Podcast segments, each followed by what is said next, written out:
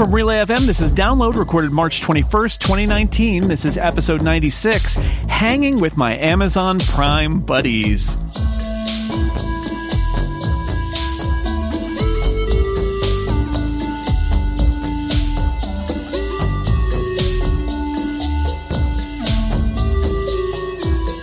Welcome to Download, where we cover the most interesting technology stories of the week. I am your host, Jason Snell, and I'm joined, as always, except for last week when he abandoned me, by my co host, Stephen Hackett. Hello.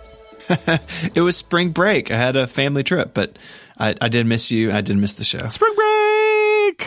Mm-hmm. sorry, I'm suddenly I'm I'm imagining some a movie in which there are various movies about spring break. I'm imagining some of those is all, but that probably is not your your spring break is probably nothing like that.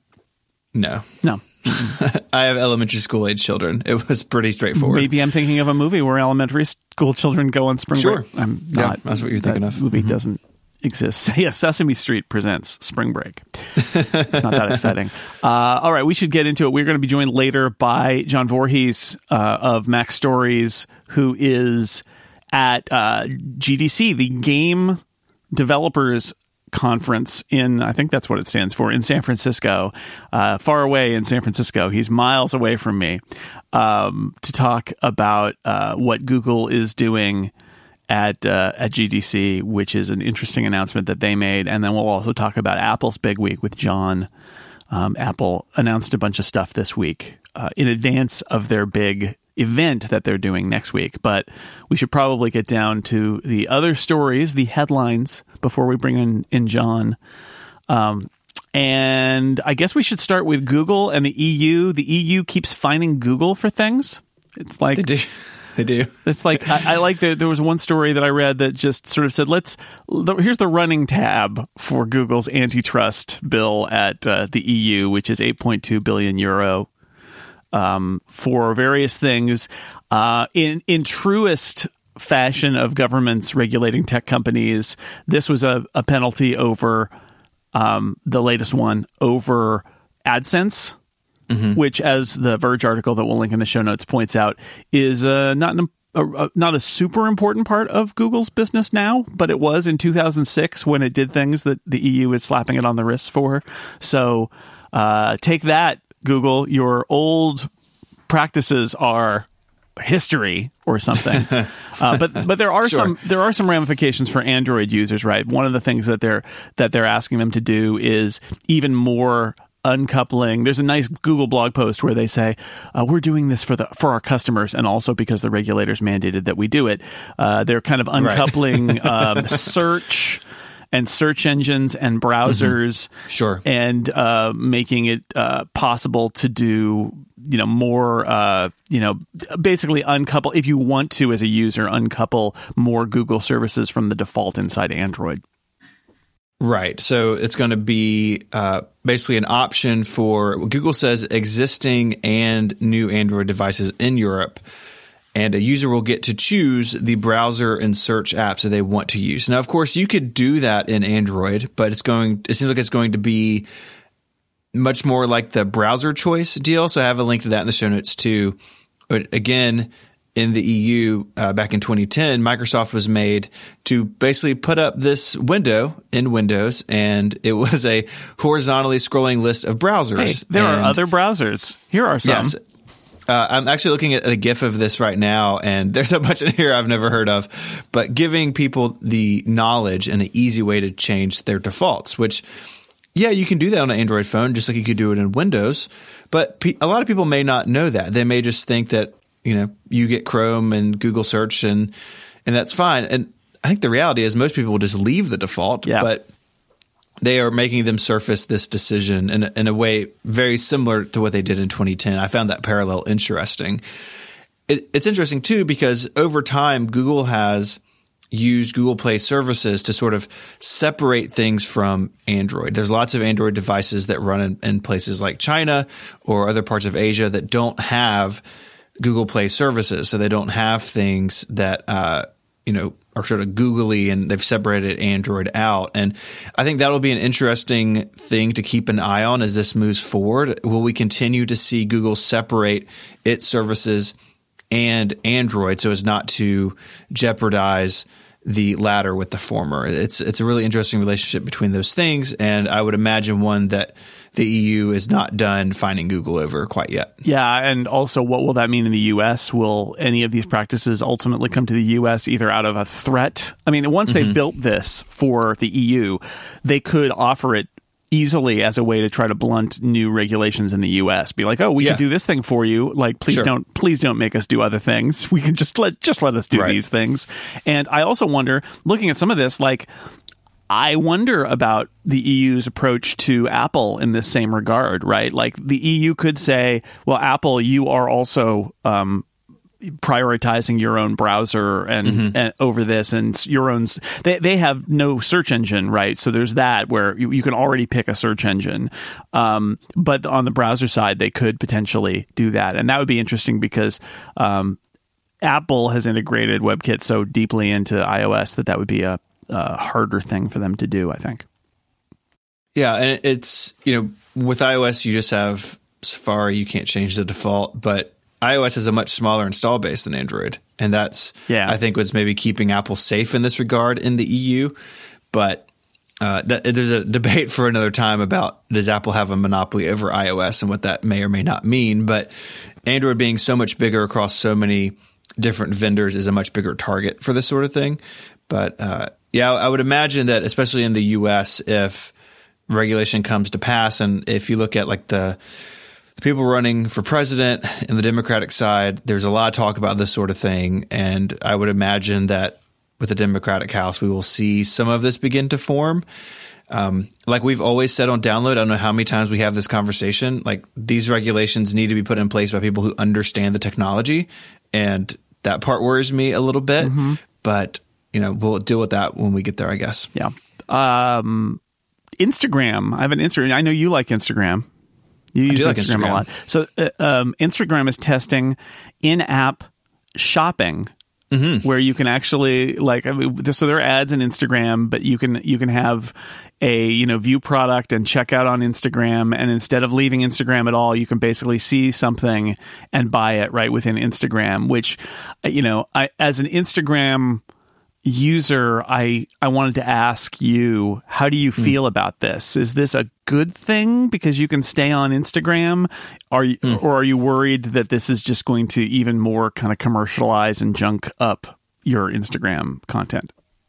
I think that's sort of the question, and uh, I, I, would say that I am taking a um, I took Instagram off my phone for Lent. That's a very specific thing, but wow. uh, my wife and I did that together because we found ourselves spending a lot of time there. But I do like Instagram, and I will re- return.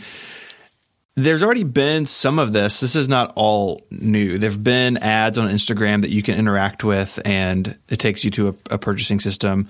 This story makes it seem like it's going to be more baked in to the experience, and that makes a ton of sense for Instagram and the brands that advertise on it, right? You don't have to hop out to mobile Safari or even like a, a browser, you know, web view in the app to do this potentially. I think that's really good for, for that side of it. Um, I think Instagram does have a balance they need to strike uh, of the ad versus content ratio. It, it feels like for some users, like, like just seeing my wife use Instagram and the, and in my use of Instagram, I see fewer ads than she does. Um, now, as I've talked about on this show and others, our ad targeting at our house is really mixed up. I basically get lots of things, lots of products for women, as does she. And uh, that may be because we don't have Facebook accounts and we share an IP address. And so it's just sort of jumbled up. So they need to get that stuff right. But the balance of how many ads you see versus how many pieces of content you see I don't know if Instagram's gotten that quite right for everybody yet. And this will, if this is successful, Instagram will have the temptation of like, oh, well, if we just increase this by 10%, you know, we see our, sale, our sales go up and the cut we get from those sales go up. And that's going to be something that they need to keep an eye on because if you, if they tip it too far, people will get annoyed and, I don't know where people go after Instagram. Instagram is the social network of the moment and it's been having a moment for a long time now hopefully they don't mess that up. One of the things that I've seen people comment on that I think is interesting about this is the suggestion that this is actually an area of weakness for Amazon. Hmm. That Amazon has not done a good job in terms of social dynamics of shopping, in terms of sharing and intuiting from your social presence what stuff you're interested in. And it's an advantage of Instagram because it's obviously in the middle of your social graph there.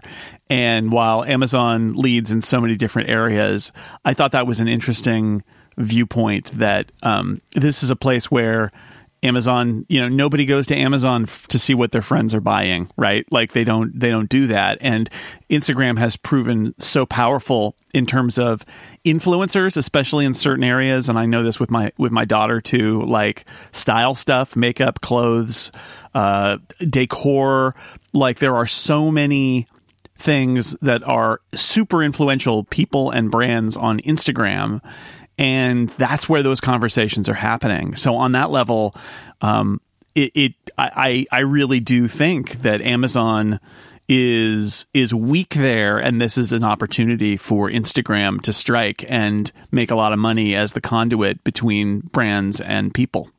Mm-hmm.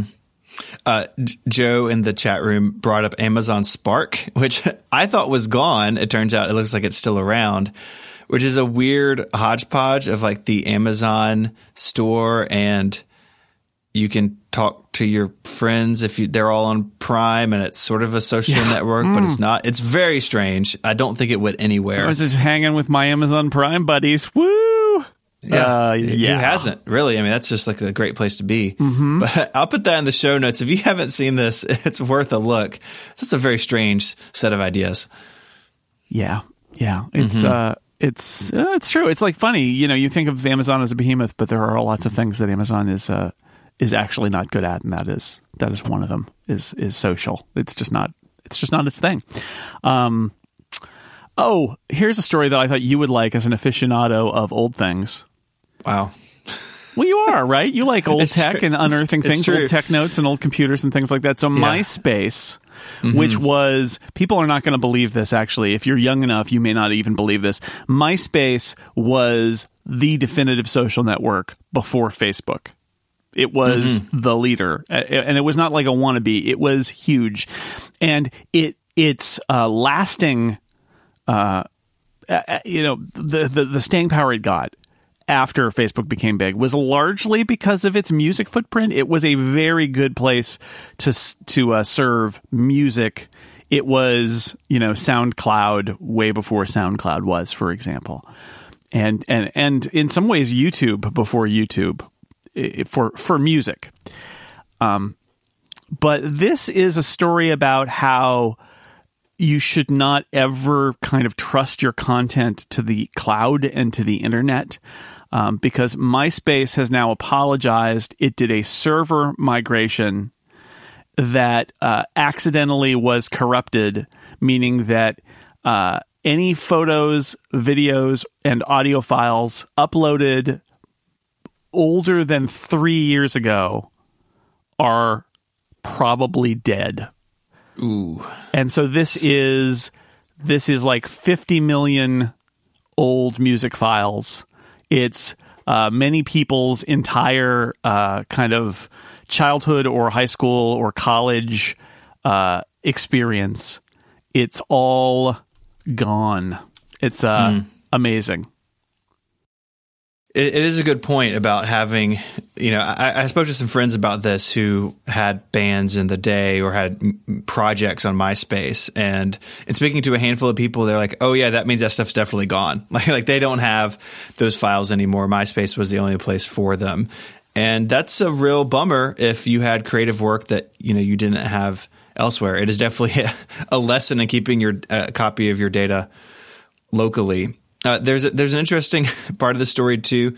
There's a tweet in this BBC article um, about uh, I'm deeply skeptical it was an accident. Maybe they couldn't be bothered of hosting old MP3s, which is um, I don't know if that's actually true or not, but it is it is sad and even though MySpace is just a shell of what it once was, this is only going to further damage what if it had any reputation left, it's over now, right? Like it, it is. Yeah, yeah, and, well, and, and I, my, for me, the larger issue is that um, you are if you're relying on companies that are and in many cases companies that bought companies that bought companies where this was a minor asset or something that doesn't make money and uh, they are not they are not motivated to be the stewards of your content so if you mm-hmm. have content uh, you know you should put it somewhere else too. You should hold on to it. But uh, i think about like flickr changing hands and then changing terms and saying we're gonna and they communicated it but ultimately it's sort of like we're gonna delete a lot of photos. So if you either pay us or get your photos off or whatever but we're gonna delete them. Um, you just can't count on it. But there's this other impact which is the web right? Like this breaks links on the web. Mm-hmm. like there are all sorts of things on the web that said oh uh, like a Wikipedia page that said he became famous because of this song, and now that link to that song is gone. It's just evaporated, and some of that stuff might pop up on like the Internet Archive or something like that. But a lot of that stuff is just gone, and that makes the web.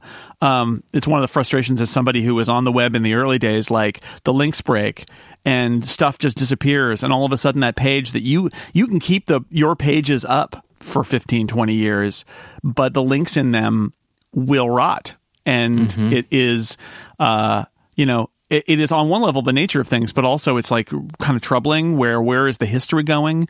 It, are people aware that we're losing all, a lot of this detail? And that doesn't, uh, you know, that that that bothers me a lot. The idea that that uh, the stuff is just vanishing and is gone forever. Absolutely, I'm reminded of. Um, in the 70s, the BBC uh, needed some extra videotapes. and so they like erased whole the master copies of all these shows they made in the 60s because they needed the videotapes. The videotapes were mm. expensive. And some of those shows were saved, but they were saved in weird ways. So, like, they were saved because they were put on film and shipped overseas to other broadcasters, and those film recordings remained. Or a collector fished it out of the bin and took it home, and that recording was saved. Um, and in some cases, it was fans recorded the audio of those shows, so the audio remains, even though the video is gone. And um, I think about that for some of this stuff, like. Um, John Gruber and I were on a podcast with Merlin Mann right after the iPhone was announced and we were talking about apps because there were no apps remember when the iphone announced it was just the web you were supposed to use. And in that conversation we uh, basically predicted the app store. We were like it's obvious there will be a store for apps and people can write software and apple will probably curate it and it'll come out next year which was totally right. Um, and that was hosted on one of these uh, audio services that that went under and that whole thing disappeared. And that bothered me because uh, I really liked that being able to point to that and say, "See, we got it right." Mm-hmm. But uh, and then one day somebody sent me the, a zip file with the entire contents of that podcast that had been lost because they had downloaded it onto their Mac in iTunes and they had it and they saved it. So wow. you never know. Some of those MySpace files may be out there somewhere, but whether they ever get back to their parent is an open question. I think.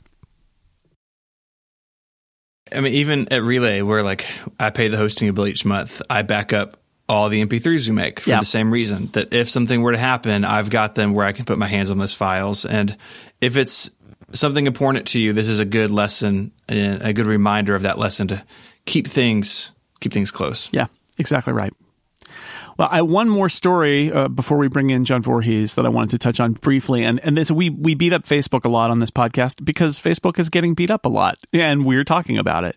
Um, but I want to mention in passing, obviously, the horrible shootings in Christchurch, New Zealand, that happened. Um, I wanted to point people to some stories about the efforts to suppress the video of that event, just because I wanted to I wanted to point out the the mind-boggling scale and people and human brains are bad at scale. The scale if you're YouTube or Facebook or any platform that lets anybody upload anything and have it go live that you have to deal with. And there are a bunch of stories about this, about how YouTube and Facebook were uh, fingerprinting and you know hashing those videos and auto removing them. But then they were you know there were ones that get passed, and then they've got screeners who are looking for it. They're trying to adjust their search terms to block certain search terms. The, and and the impression I got in reading these stories is basically if you let people upload anything, you can't globally, right? You can't stop it. You can try mm-hmm. lots of things to fight it, and you and you should, right? You should fight it, but uh, the scale is so enormous that it's kind of mind-boggling, and and it's very difficult in real time to deal with it. And that that was the part of these stories that I thought was interesting. Is just that even if you are fully committed to getting something like video footage of a mass murder off of your platform, if your platform is designed to make it easy for literally anybody in the world to just upload a video and have it go live, you are um, you are probably going to fail. Yeah, YouTube struggled with it as well. There's this article that um, there were 1.5 million copies of the video. Uh, 1.2 million were blocked at upload. So YouTube's uh, automated tools stopped it, um, which is great. Uh, but clearly, it's a reminder that there there is still work to do. But I think a reminder too, just this is a difficult problem, and that's not to excuse the copies that did make it out, but it's a it's a something we have to deal with in our modern world. Right? right. There, there, there's content out there that we don't want, like no one wants out there, but these companies are still trying to catch up with that every day. Well, it makes me wonder if some of the fundamental pre- premises of the earlier days of the internet are just wrong. And I think about something like uh, when we debate about Apple and the App Store being um, a, a bit of a walled garden, like some of the things that you could argue uh, and Apple should do more about this too, is this idea of trusted versus untrusted and mm-hmm. that if you if you've got a a source I know you want to make everybody be able to post videos on YouTube. That's fine. But the idea, maybe the assumption that anybody can just sign up for an account and post a video and it goes live, and, and similarly with Facebook, um, maybe that's just a mistake. Maybe the answer really needs to be that some, you know, until you earn some level of trust, you don't get to do that. You have to go through a process of of approval and maybe it's an algorithmic approval and maybe it's you know maybe they're looking at your pattern of behavior and nobody wants to hear that. Everybody wants to be like I have a right to post my things on the internet and have everybody see them immediately but you don't. You don't actually have that right. And and I, I think in this in this discussion it is worth mentioning that you know YouTube and Facebook allowing anybody to post anything is not a given. Like they could change their rules too. And maybe we need to think about that. Maybe we need to think about algorithms that look at people's track records and look at their history and the kind of content they post and limit or block certain video uploads until they are vetted by again an algorithm or a person or something like that just because um, we've seen that when the doors are open um, you can't deal with the result in a case like this. I don't know. I don't know, but it's a very hard problem um, when you're trying to build a platform that lets that enables anybody in the world to communicate. This is the other part of that, and there this this is a uh, a good example of just how hard it is. I think you're right. All right. When we return, we will bring in John Voorhees. We're going to talk about GDC and we're also going to talk about Apple. But first, let me tell you about our first sponsor. This episode of Download is brought to you by Text Expander from our friends at Smile. Copy and paste is not a great way to keep track of the things you type over and over again.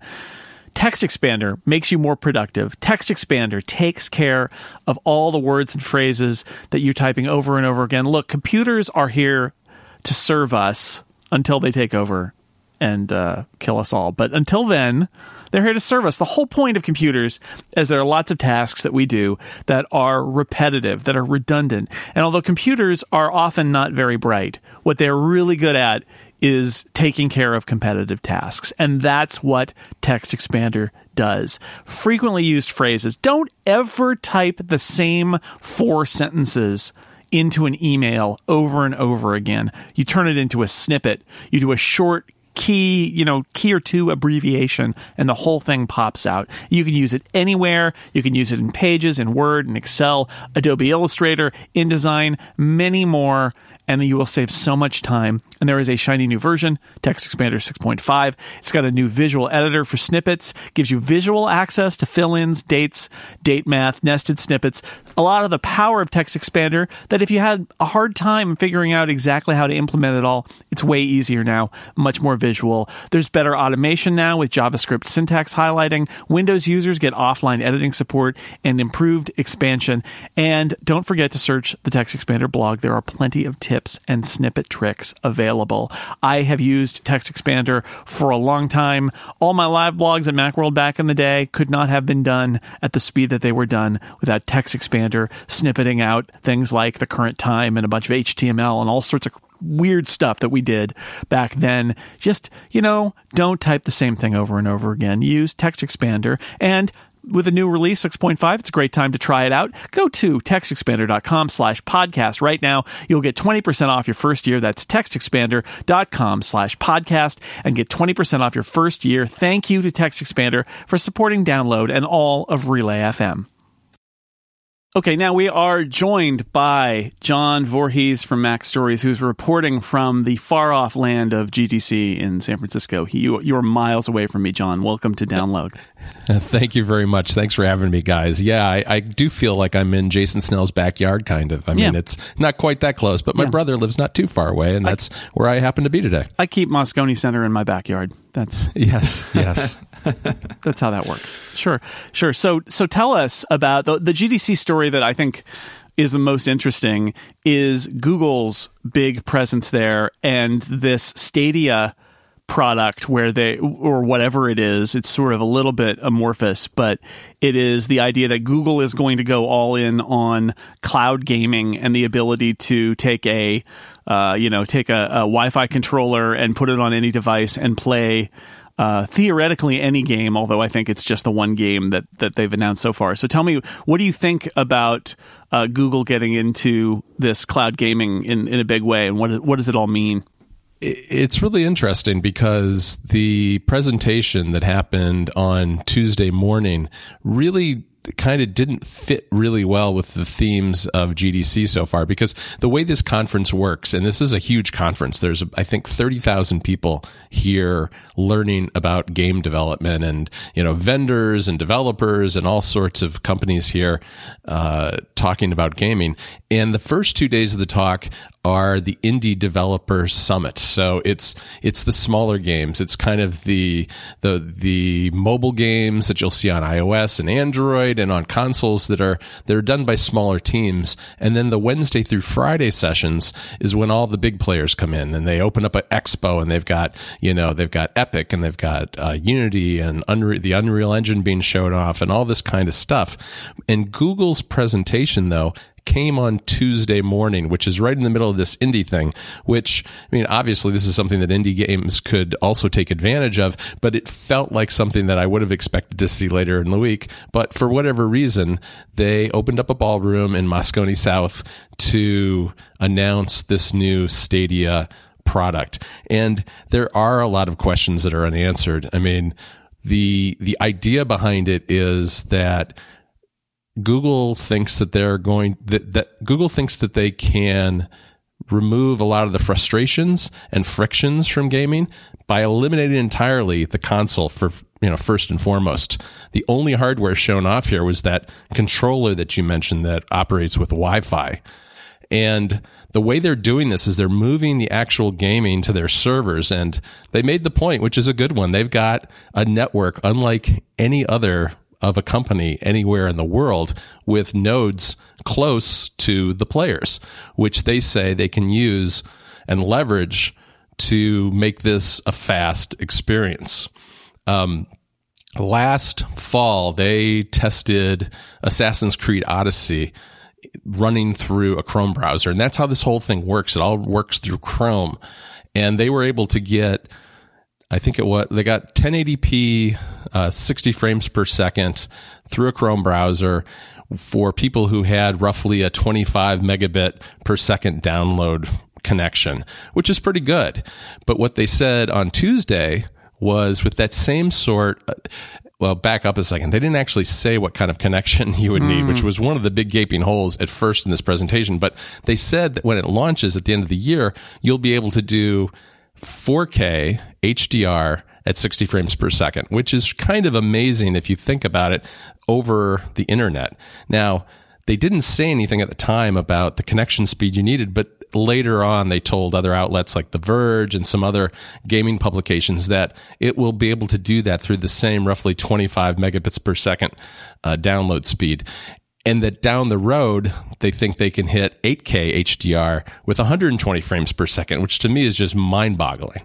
But that's that's what they're trying to do in terms of getting the uh, getting the service up and running. But you know there are a lot of unanswered questions that you don't you don't know we don't know yet what it's going to cost. Uh, we don't know. We haven't seen any games except for Assassin's Creed. They mentioned that something you know a new version of Doom called Doom Eternal is going to come at launch, but that was a pretty big hole in the presentation. I mean, I, my guess is that a lot of these game companies, although you know Google says 100 studios have their developer kits, that it, not many people have committed yet to actually delivering games. So it remains to be seen how popular this this becomes among game developers. Right. I think there are some real business model questions. Right. Like, do you want to be a part of this and and you know i assume they're not gonna uh, like they're not legally allowed to do things like just put a bunch of PlayStations in a rack and buy a bunch of discs, right? They have to right. they have to work with the developers on it, and and so many of these developers are tied to the the consoles, and there are you know platform exclusives, and the consoles. Ha- I, console makers all have their own streaming strategies too because they realize that this is something that's coming. So it seems like, you know, it's great. Google's got the cloud credibility here, but does it have the gaming credibility? Really? Yeah.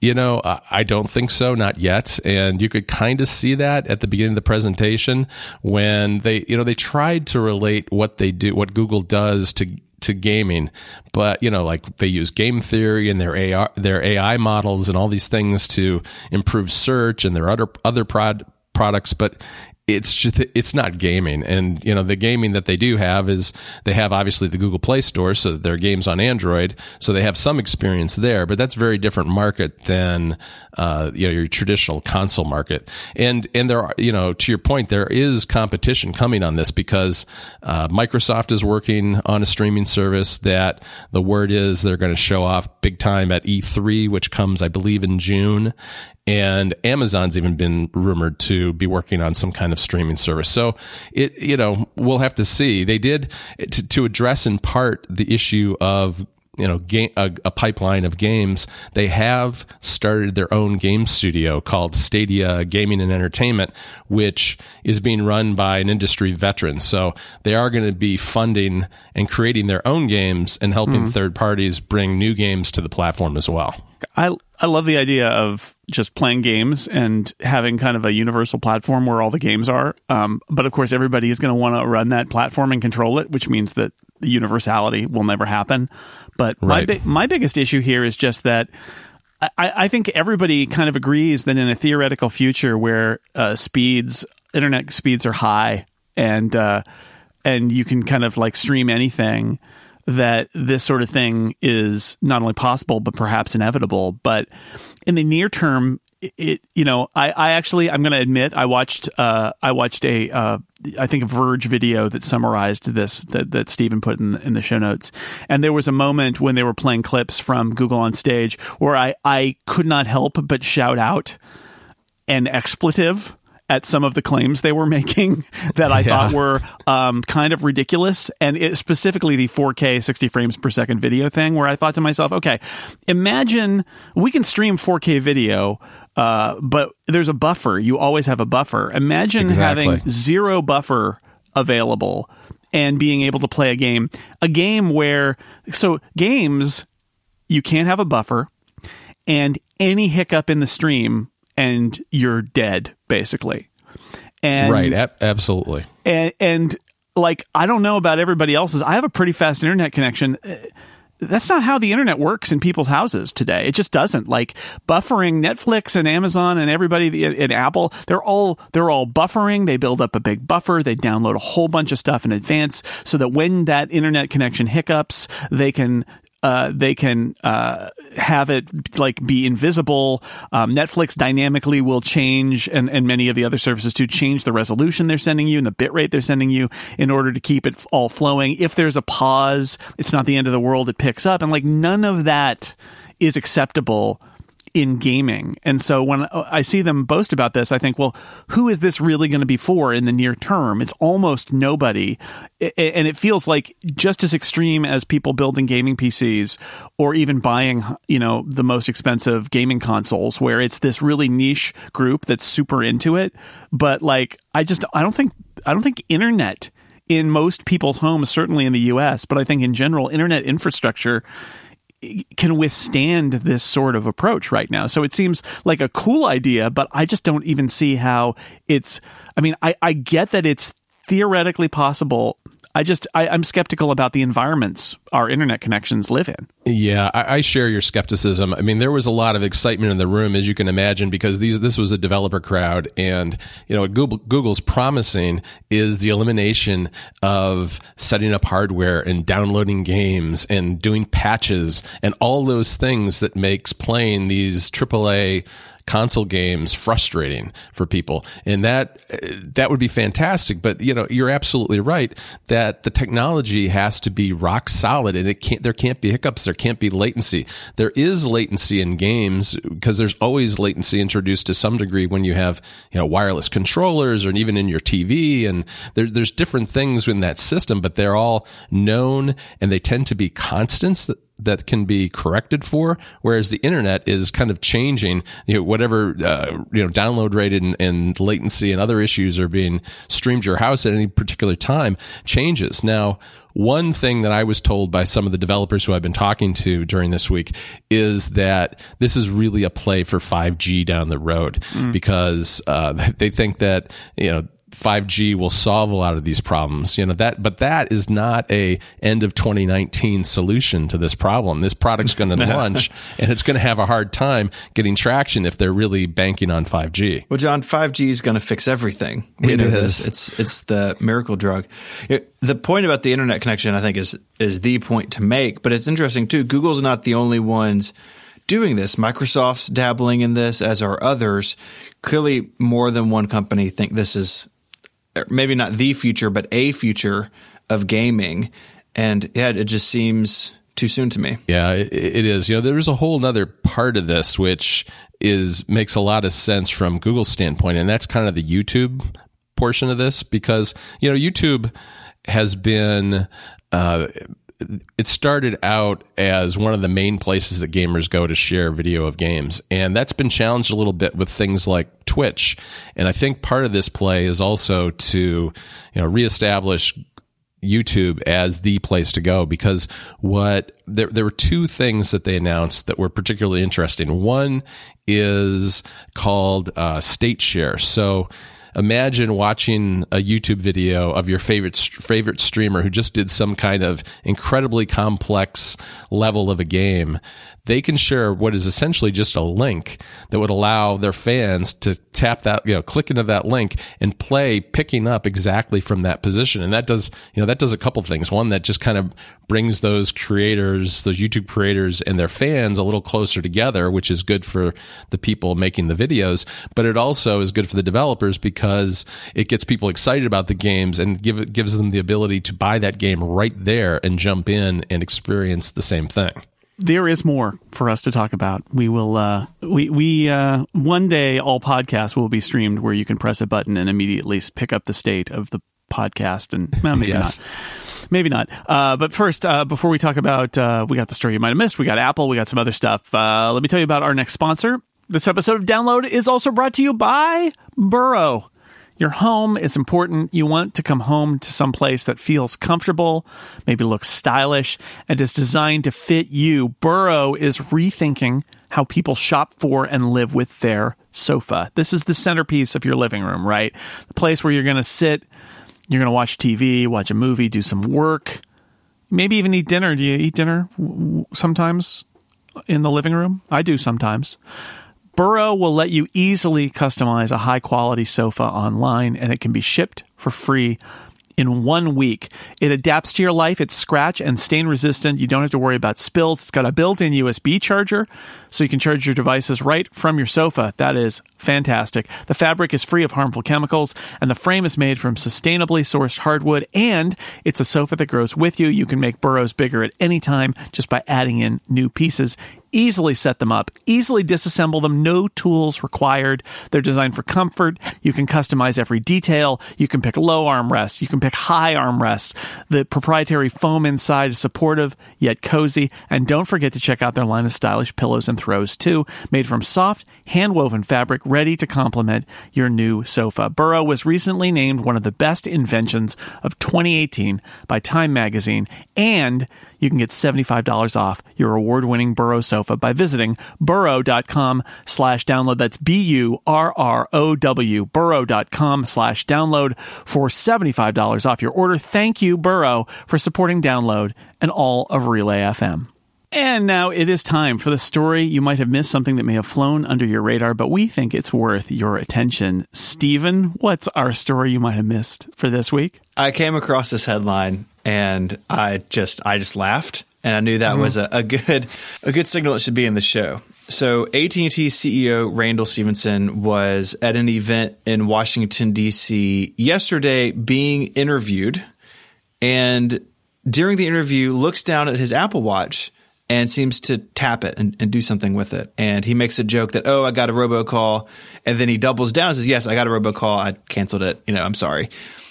This is in the background of all of this is that the FCC is being pressured by lawmakers and consumers and John Oliver and, John and Oliver, his audience yeah. mm-hmm. to to deal with this. Um, consumers received 26 billion scam calls last year in the United States alone. I don't pick up my phone anymore because even with apps to block them, they get through. There's so many of them, and the the just the CEO of AT and T not being exempt from this just makes me happy that he has the same misery we do. Now he seems to be unable to act on that misery, but I, I like that he's suffering as well. Yep.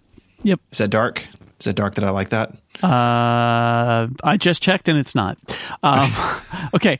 Uh, our, our next topic with John and, and Steve, and I know you've got a lot here. So Apple is having a week. Apple is doing an event next week that we'll talk about next week that will probably be about all of its services. But in the run up to that, it's clearing the decks of everything else it's got ready to go uh, after sort of slumbering uh, uh, from the first of the year till now in terms of announcements. It is alive with new iPads. There's a new iPad Air, a new iPad Mini, uh, a refreshed line of iMacs, some new AirPods. I uh, I got the pleasure of uh, well, okay. I don't want to sound sarcastic here. I got the pleasure of interviewing the iMac product manager. I had the pleasure of flying to New York to do it, but I did it. Uh, so I've been busy. I've been. I wrote an iPad Mini review. There's new. There's a lot of stuff going on there. Apple with the PR blitz the week before they do their big services thing. Uh, and uh, it, you know, what do you make of all this, uh, John? What, about like the way that Apple is doing this? And if I mean, we'll talk about the products a little bit too. But how do you read the the PR blitz strategy this week? I have no idea what to think anymore because this is very. I mean, what's what's gotten into Apple? This is very un-Apple. I, I uh, you know, we had we had Monday then we had Tuesday, and I, I really kind of thought it was over. And then there was Wednesday, and then all of a sudden I thought maybe we're going to see Thursday and Friday announcements too. And it turns out no, we're not. It doesn't look like we we're definitely not. I don't think getting a Thursday announcement, but uh, and I doubt we'll get a Friday one. But yeah, this is kind of unusual. I guess you know they've had a lot of things that have been that that, that they've been working on. I, I could have if we weren't having the event next week, which presumably will be for the video service. I think you could have put these three days of press releases together and had a pretty good pretty good uh, show. Yeah, I, I agree. Clearly, they just want to clear the decks and have everyone focused on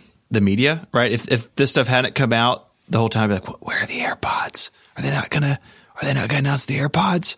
And and now they can focus on, you know, Steve Carell and his and his uh, show and, and Oprah and all these other people they're going to bring in and and tout their new service. Yeah, I I think that's probably right. Um, uh, well, let's talk about the products at least a little bit. These are not earth-shattering products. These are not products that require uh, a uh, an announcement, but they're kind of interesting. Um, the iPad if you told me that 2019 would be the year that Apple released a new uh, like MacBook Air and iPad Air, or late 2018, but like if you told me a year ago, new Airs are on the way, iPad mm-hmm. and MacBook, I'd be like, ha ha ha. ha. No, right. not going to happen. And a new iPad mini, I'd be like, pull the other one. This is not going to happen. And this is what we got. So let's start with the iPad. Stephen, uh, little little friendly iPad. I got one here. Uh, the yeah. back from the dead, and then the uh, adapting that older 10.5 iPad Pro and kind of taking it down a little bit more in price and removing a few features and making mm-hmm. sort of the most capable iPad Air ever too. Yeah, I think the the iPad Air is more interesting, so I'll get to that in a second. But the iPad Mini brings it, the a four year old product, like you said, back to life. Uh, the A12 processor, Apple Pencil support. I think a lot of people when the when the Apple Pencil first started rolling out, I guess in 2015, a lot of people, myself included, like, man, it'd be so cool to have this with a mini because it's like a super portable. You can just have it like in in a small bag or even you know like in a, a jacket pocket or something, and sort of have like a digital notebook. And I feel like this iPad Mini now makes that promise a reality that hey you can have something really small use a pencil to draw and sketch and so i think there, there will be a number of people who want it for that purpose. I think it's good too to have something that size. In the Verge's review, they made a really good point that the iPad Mini doesn't really have competition, really. I mean, there's Kindle Fire tablets and stuff, but there's nothing really good at this size. Even the smallest uh, Surface, the Surface Go, is quite a bit larger and honestly, like, not super great. So it's kind of living in its own world, but uh, a world that Apple is still happy to play in, which I think makes a lot of people happy. The iPad Air, I think, is is more interesting because when compared to the iPad Pro, it does lack some things. It lacks the new design. It lacks the Pencil 2. It lacks USB C. lacks the quad speakers and ProMotion, which is the faster refresh rate. But what they've done is take the two things that I really think people cared about most when they looked at the iPad Pro, being the pencil and the keyboard. And if you were looking to buy an iPad to replace a laptop, I think the iPad Air is is sort of like the default for most people now. A, it's four ninety nine, so it's noticeably cheaper than the entry level iPad Pro. At ten point five inches, it's bigger than the than the nine point seven, so it's a little bit nicer for multitasking. And uh, you know, someone who lived with a 10.5 inch iPad Pro for over a year, I can tell you that keyboard size is actually really good. I think this is. is a great product, and I think one that they're going to move a lot of, and they finally sort of have something in the middle. You know, before, okay, you can spend $900 and get an iPad Pro, and that's before the keyboard and pencil, or you can get the 329 iPad with a, a, a screen that's not as good and it's you know a lot smaller. There's no keyboard support outside of Bluetooth, and now there's something in the middle for people who want something cheaper, but they could still write with or again replace a notebook for a lot of tasks and uh, I think that they've they've hit all the right notes with this one. I agree with Stephen. I think you know the price here is one of the big stories because it really does come awfully close to the iPad Pro at a significantly lower price. So I, I too would be recommend this to people as kind of the default, or, or if you can afford it. And the mini to me too is is kind of interesting because last summer I managed to break my iPad Pro, my 12.9 yeah. inch iPad oh, Pro. man, I forgot about this, John. It was yeah. so sad. it was a very sad story of crunching sounds as my iPad Pro was destroyed between the hinge of my car trunk and a cooler in my trunk. But as a result, it was still it was relatively close to when the new iPad Pros were coming out. So instead of fixing it, which would have cost something like six hundred dollars, or getting a new one right there, I went with the nine point seven that they introduced last spring in Chicago, and I've really enjoyed it. And since getting the new iPad Pro, that 9.7 inch iPad has become kind of my reading consumption iPad where I'll do like light email and social networking and stuff like that, but mostly it's for reading, researching, and that sort of thing. I don't do like my writing on it most of the time. And this mini to me uh, feels like a size and especially with the pencil support a size that I'd really like to have for just reading a book every now and then watching a few YouTube videos you know lying in bed that kind of thing Yeah, it's definitely that kind of product where it's so it's so little and it's so capable now that you you buy it because you like the size and you can do pretty much anything you can do with an iPad with it. It's just uh, it's just little, which is a nice thing. What let's let's talk about the iMacs a little bit, Stephen. I know you had an instant reaction to it uh, that was very similar to the the question that I tried to phrase gently to the iPad Mac product manager, which is about their storage. But these are, you know, they're faster. They've got the new generation of Intel chips in them. That'll be good for everybody who's waiting to buy an iMac. But, uh, you know, what we didn't get is a more radical kind of rethink of not just the iMac design, but like what makes Mac storage, what's acceptable Mac storage today. Yeah, like you said it so well. This is not a groundbreaking update. This is a spec bump for the iMac as we've known it for a long time. And really, mostly a spec bump in terms of options, not necessarily default configurations. So on that low end, there's still the non Retina iMac. It's 1099 uh, in US dollars. Unchanged. This, unchanged. Yeah, unchanged. the exact same machine that's been on sale now, what, a year and a half or something? It's been around for a while. And then you move up 200 bucks to the first 4K Retina iMac. And both of those machines come with spinning hard drives in their default configurations and 5400 spin drives, which are painfully slow in our modern era. You can upgrade them to Fusion drives. You can upgrade iMacs to S- all SSD. But my problem with that is most people, I think, who are just going to buy like a family computer or an iMac to stick in an office, they're going to buy the default configuration. If they walk into an Apple store, that's really all they offer most of the time. And that's just a really bad experience. If you if you buy a twelve hundred or thirteen hundred dollar iMac and it beach balls when you open in system preferences, like that's not awesome. And it leaves people with a bad impression of the Mac in a time where like the Mac really can't afford that. We need people on Team Mac, and it's uh, it's just kind of frustrating to see that they couldn't at least go to Fusion Drive on those entry models like they do every everywhere else. The whole 27 inch line all the again the stock configurations are all Fusion Drive, which of course are SSD, a very small SSD married to a, a spinning hard drive. I've even gotten feedback in the last couple of days that even a Fusion Drive can be really slow at times sure, if can. you're doing something that spills over into the hard drive. Right. But it's just it's a little frustrating they couldn't modernize it. There's no T2 chip, so there's none of the new security stuff, and that's because the T2 chip is designed to work with all SSD systems. It doesn't seem able, or Apple hasn't made it possible for it to interact with hard drives or fusion drives.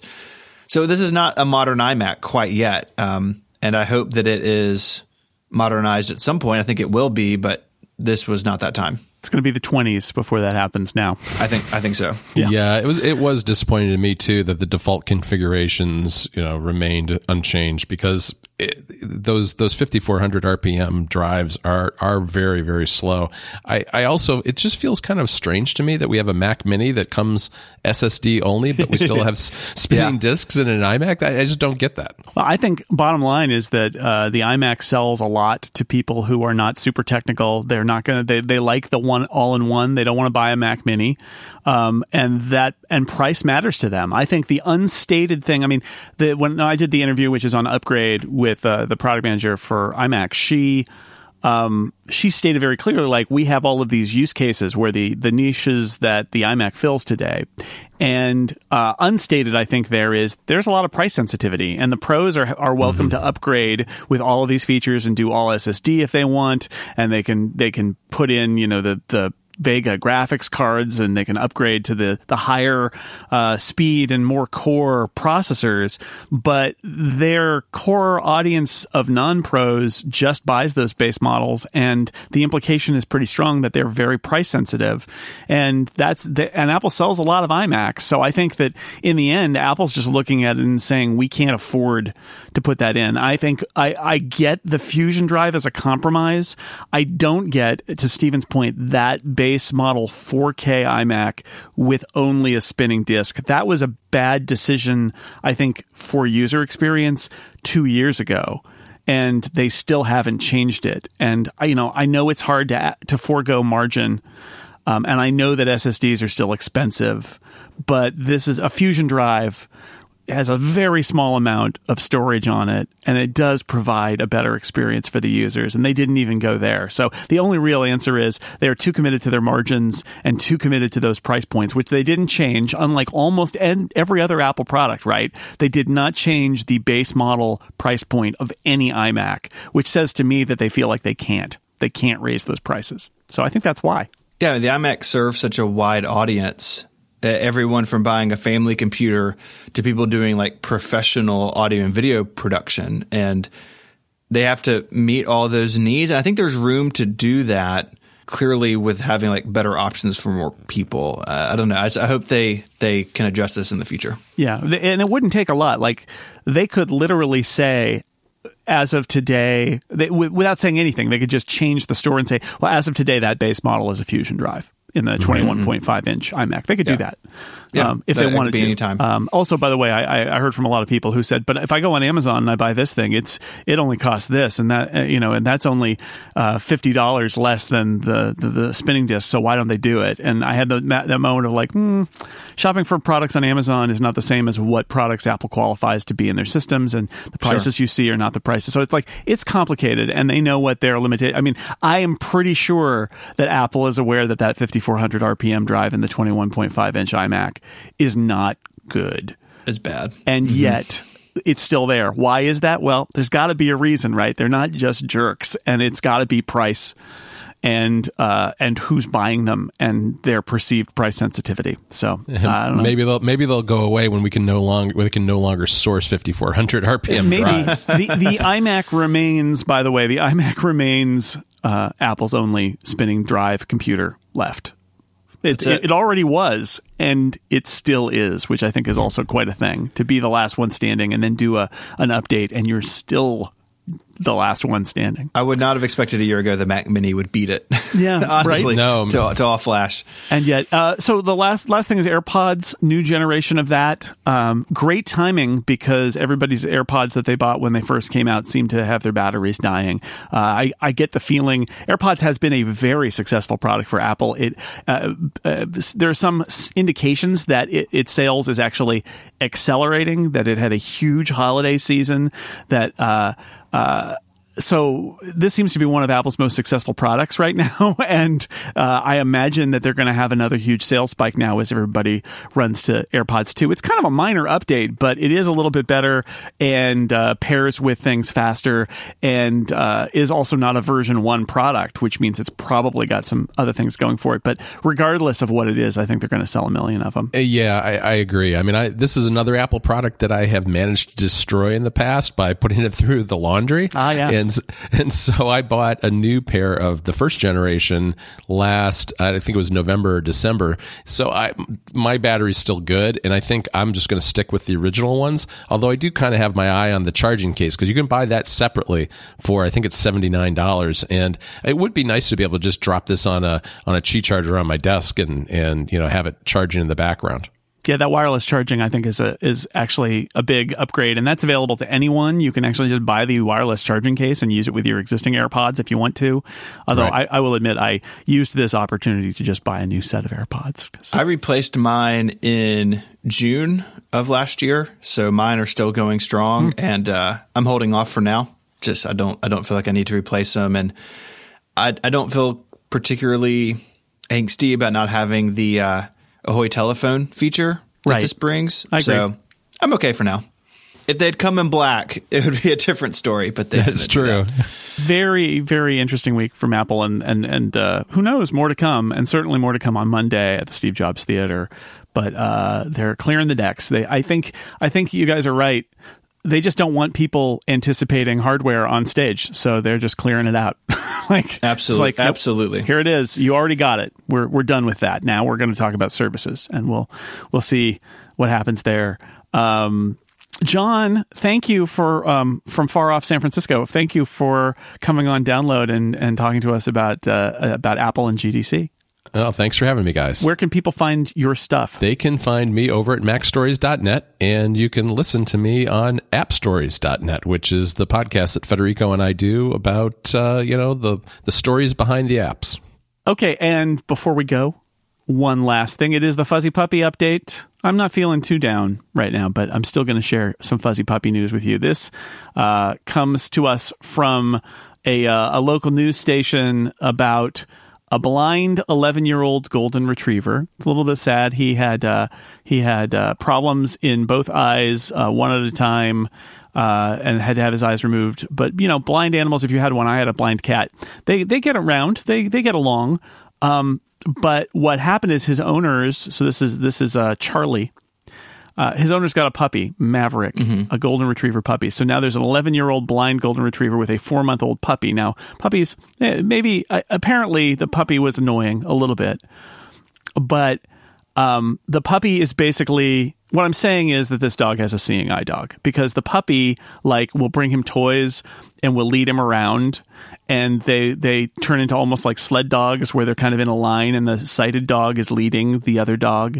Um, and it's uh, it's super adorable. So what I'm saying is if you can imagine how cute a golden retriever puppy is and then imagine that golden retriever puppy is leading a, an older blind dog around uh, it's uh, it's it's it's as fuzzy as a fuzzy up puppy update can be I think It's very nice. It's, uh, uh, I love the story.